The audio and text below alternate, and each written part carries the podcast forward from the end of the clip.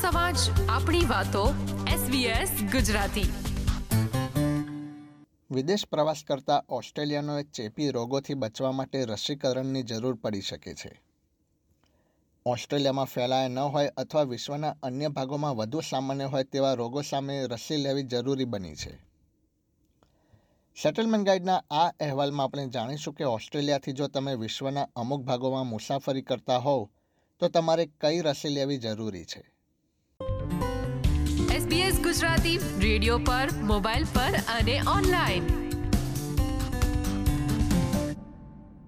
કઈ રસી મેળવવી તે નક્કી કરવા માટે વિશ્વ આરોગ્ય સંસ્થા એટલે કે ડબ્લ્યુએચઓ દ્વારા માર્ગદર્શિકા પૂરી પાડવામાં આવી છે અને તેનું પાલન કરવાની પણ ભલામણ કરવામાં આવી છે વિશ્વ આરોગ્ય સંસ્થા તમામ મુસાફરો માટે નિયમિત રસીકરણ કર્યા ઉપરાંત જો કોઈ ચોક્કસ રોગનું ઊંચું જોખમ ધરાવતા પ્રદેશોની મુલાકાત લેવાની હોય તો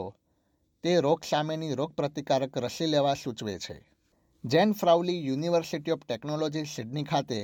ફેકલ્ટી ઓફ હેલ્થ વિભાગમાં સ્કૂલ ઓફ પબ્લિક હેલ્થમાં એસોસિએટ પ્રોફેસર તરીકે સેવા આપે છે તેઓ જણાવે છે કે જે રોગ ઓસ્ટ્રેલિયામાં જોવા મળતા નથી તેવા ગંભીર ચેપી રોગોનું મુસાફરીના કારણે લોકોને સંક્રમણ થઈ શકે છે The last thing you want on holidays is to be sick. And traveling to different parts of the world definitely exposes you to infectious diseases that aren't necessarily even in Australia or aren't common in Australia. And some of these are things like TB, typhoid, rabies, yellow fever, for example. આરોગ્યના જોખમો એક ક્ષેત્રથી બીજા ક્ષેત્રમાં અને સમય જતાં પણ બદલાય છે પ્રોફેસર ફોવલી સમજાવે છે કે નવો રોગ સંક્રમિત થાય તથા નવી રસી ઉપલબ્ધ થાય તેમ પણ બની શકે છે કોઈ એક પ્રદેશમાં જે તે રોગ નાબૂદ થઈ ગયો હોય પરંતુ તમે જો તેના સંક્રમણમાં આવો તો તમને તે બીમાર કરી શકે તેવી પણ શક્યતા છે તેથી જ સુરક્ષિત રહેવા માટે તે વિસ્તાર કે દેશની મુલાકાત લીધા અગાઉ રસી લેવી હિતાવહ છે Other countries around the world have diseases that are much more prevalent and sometimes endemic to that country, which means that those diseases are entrenched in those countries. And these can be diseases that, that your body and your immune system may not have ever seen before. So, having a vaccine is really important so that if you do come into contact with it, you'll be protected. વિદેશ પ્રવાસ કરતા ઓસ્ટ્રેલિયનો માટે જરૂરી ચોક્કસ રસીકરણનો આધાર સ્થળ દેશ અને રોકાણની લંબાઈ પર રહેલો છે કોઈપણ દેશની મુલાકાત લીધા અગાઉ તબીબી સલાહ લેવી એ મહત્ત્વની છે ડૉક્ટર તમને મુસાફરીના સ્થળ તથા ત્યાં આરોગ્યની જો કોઈ વિશિષ્ટ જરૂરિયાત હોય તો તેના આધારે યોગ્ય અને અનુરૂપ રસીકરણની સલાહ આપી શકે છે પ્રોફેસર ફાવલી તમામ મુસાફરોને તેમની મુસાફરીની યોજના માટે જરૂરી રસીકરણ નક્કી કરવા માટે તેમના જનરલ પ્રેક્ટિશનર એટલે કે જીપીની સલાહ લેવા માટે જણાવી રહ્યા છે depending on the country that you're going to, they'll have a list of vaccines. Some countries have uh, compulsory vaccines as well. So if you're visiting that country, you have to show proof that you have certain vaccines. So your GP will know that. And your GP will also know what vaccines you've had. So they'll know whether you need a tetanus booster or, for example, COVID 19. તેઓ એમ પણ જણાવી રહ્યા છે કે તમારા જીપીની મુલાકાત મુસાફરીની છેલ્લી ઘડી સુધી ન છોડો કારણ કે ઘણા રસીકરણ માટે એક કરતાં વધુ ડોઝની જરૂર હોય છે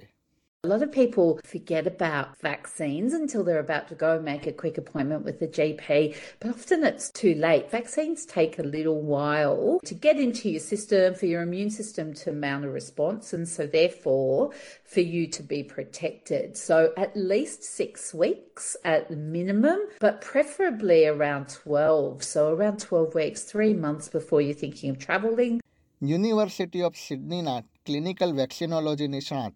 પ્રોફેસર નિકોલસ વુડ એ બાબત પર ભાર મૂકે છે કે તમારે જે ચોક્કસ રસીકરણની જરૂર પડી શકે છે તે તમારા આરોગ્ય ઉંમર જીવનશૈલી અને વ્યવસાય જેવા વિવિધ પરિબળો દ્વારા નક્કી કરવામાં આવે છે અને એકસાથે આ તમામ પરિબળોને એચ એ એલ ઓ તરીકે ઓળખવામાં આવે છે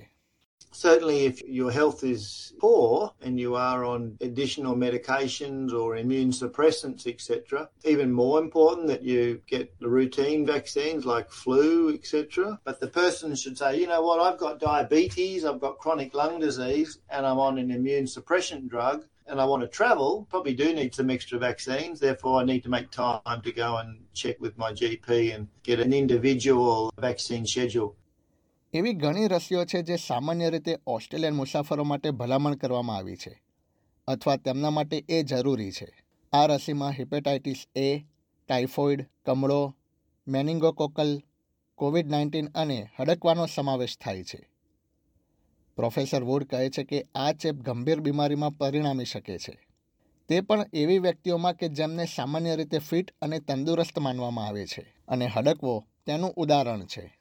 Having a vaccine for rabies is really important depending on where you're going because there's no treatment for rabies. So if you get rabies, you basically can get very, very sick. Parts of the countries where there might be infected dogs or even bats, you can be bitten. Nicholas Wood, National Center for Immunization Research and Surveillance,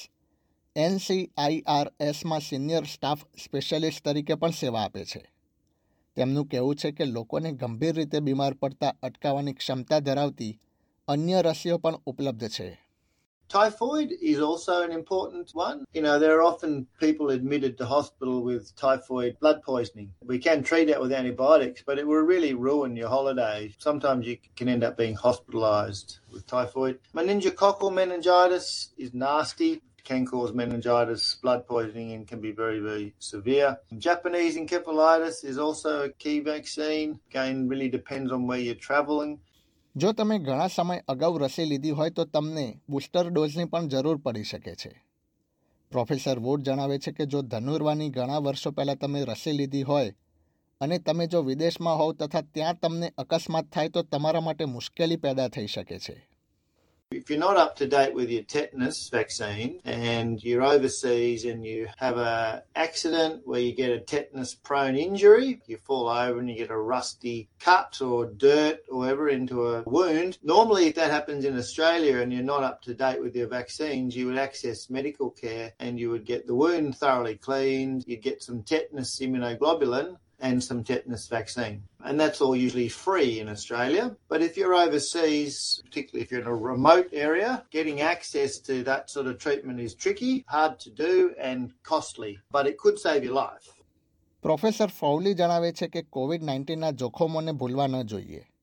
અને જીપીની સલાહ મેળવીને booster dose લેવો હિતાવહ છે Definitely talk to your GP about a COVID 19 vaccine if it's been at least six months since you've had a vaccine or since you had COVID 19 itself, definitely get a booster. COVID 19 is still very prevalent around the world, in every country in the world, and you increase your risk by being in an airplane, on a cruise ship, on a bus, and just in busy places.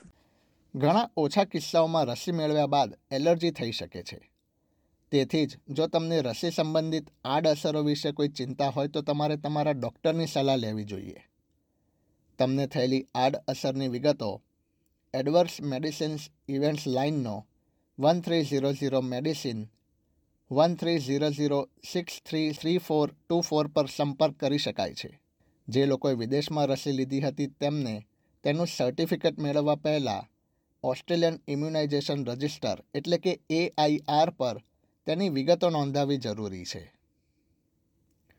ઓસ્ટ્રેલિયામાં ફક્ત તબીબી વ્યવસાયિકો જ